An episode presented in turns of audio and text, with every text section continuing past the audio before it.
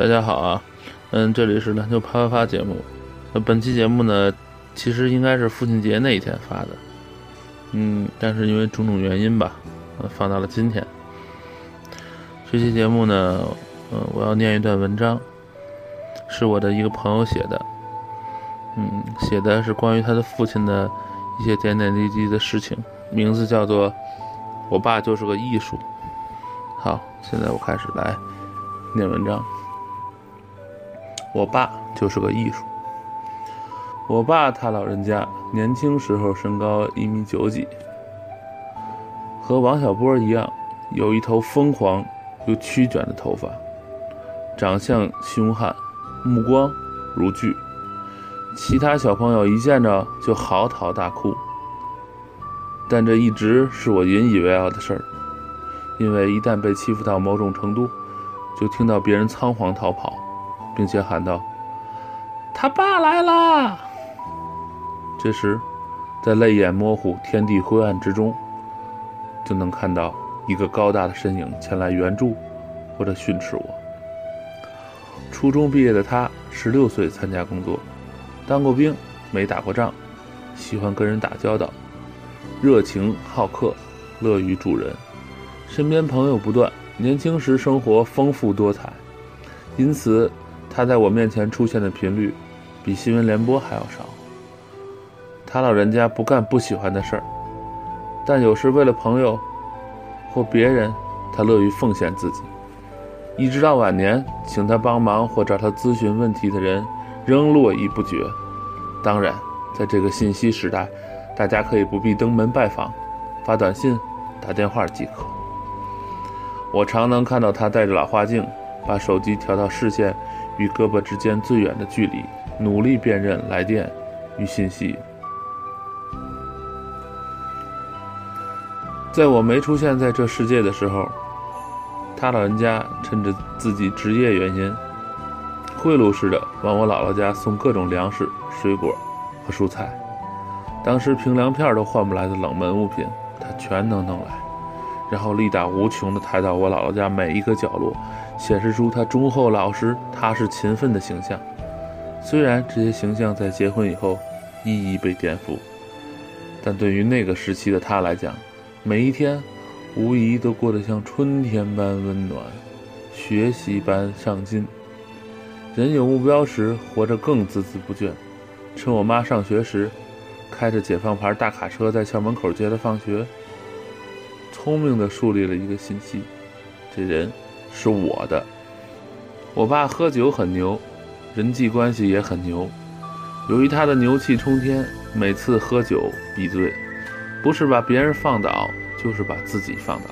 年轻时活得自在逍遥，总体来讲，比那些掐着工资、掐着复杂情绪、掐着上有老下有小的压力、擅长和老婆吵架的男人，活着有劲。尽管在后来的某阶段里，他的自我评价是负资产运行，整体亏损，但一丁点儿不影响在我印象中的级别。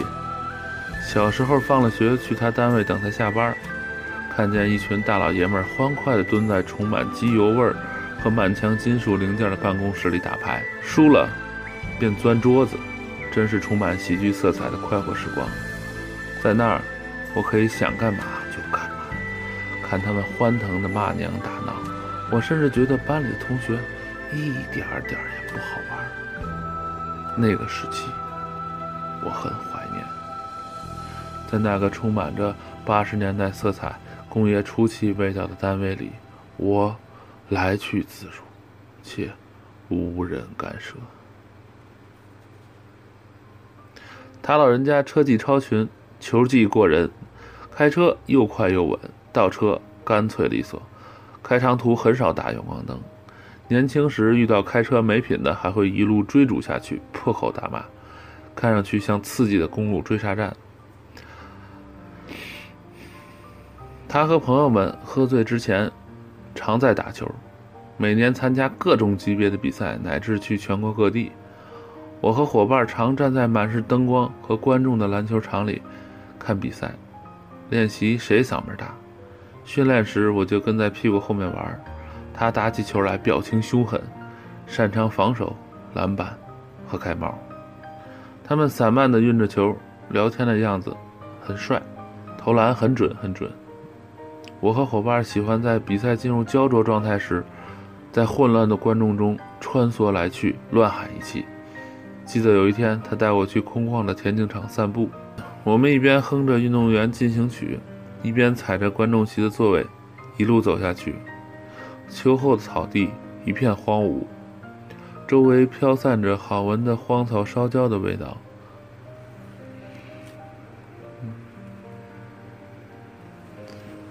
我爸把我送走那年，我失去了监视他生活的机会。从我十三岁半到现在，每年只有几天或几十天的机会让我了解他的变化。这就像一个快镜头，每年抽取一个样品，定格在我脑海中。有时他是胖的，有时他是严肃的，有时他不那么高兴了，有时他戒烟。我们的关系也变得此起彼伏，经历过冷战、热战、原子弹，以及白垩纪、侏罗纪等历史性过程。在我工作后，基本进入了田园时期，恢复到人类最基本并自然无比的传统家庭关系。其实，在我接受最传统正规的学校教育时，并没能注意到家庭以及身边周围人的变化，时间仿如复制般飞快，记忆能够停留的地方，总是一惊一乍的事件。那种醒目又惊奇，或者荒唐又牛逼的事情，总能在脑海里停滞数年，直至在记忆中自动被美化、英雄化或神奇化。因此，小时候的记忆就像荒诞派法国电影，色彩。复杂斑斓，声音清脆，短暂。在我成年后，他和无数个同龄人一样患上糖尿病。我妈在安抚他的同时，也无不幸灾乐祸地说道：“公款吃喝落下的病。”这是一个标志，标志着他们这代人体面欢快的生活是建立在当时的政策和漏洞之上。在我看来是令人欢欣鼓舞的，才不再像年轻时那般热忱，对新生事物也失去原有的兴趣，并逐渐出现若有若无的怀疑。他对人生的见解开始显露出春天般苏醒趋势。随着时间的变化，他那从酒精里慢慢抽离且清醒痛苦的自我认识，正悄悄计划将自己祈祷。当然，这种预测我们当时都一无所知。他老人家依然干着一些自己喜欢并享受的事儿，比如和谁在一起、干什么、下班去哪儿。他是天生喜欢热闹的人，这从他十几岁独立离开家的那时起便形成固定的状态。成年后才逐渐了解到，哪些只是他的同事，哪些是他的挚友，哪些是他不喜欢的人。上班以后的几年，我逐渐有更多的机会在某些季节性假期待在家里，看着他已发白的络腮胡，看着他仍然坚持却已软弱的心。我陪着他走街串巷，陪着他晨练，陪着他看电视，听他发着各种各样的牢骚和严肃认真甚至强迫性恨铁不成钢的嘱咐。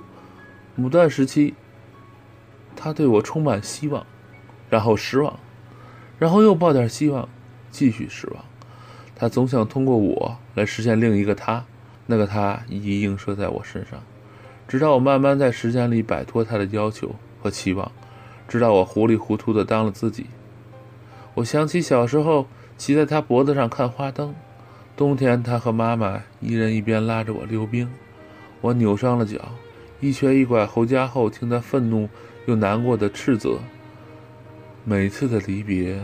都装作若无其事，而每次的重逢，就好像昨日才见。你离开家的那些年，你的爸有着怎样的变化？你家待着的这些年，你的爸有着怎样的变化？这些你清楚吗？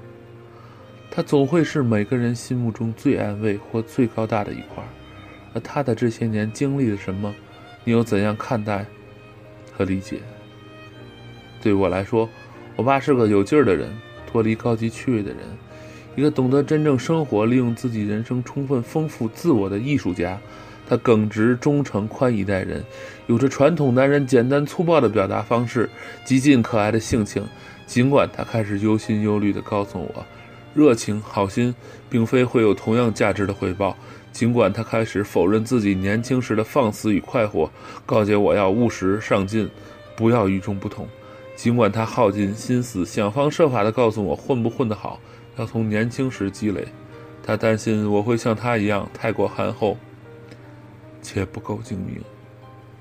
我很骄傲，有着他的传承和遗传，有着与他相似的外表或性情。我肯定他的生活，肯定他的地位与姿态。尽管现在他觉得自己已经有些孱弱了。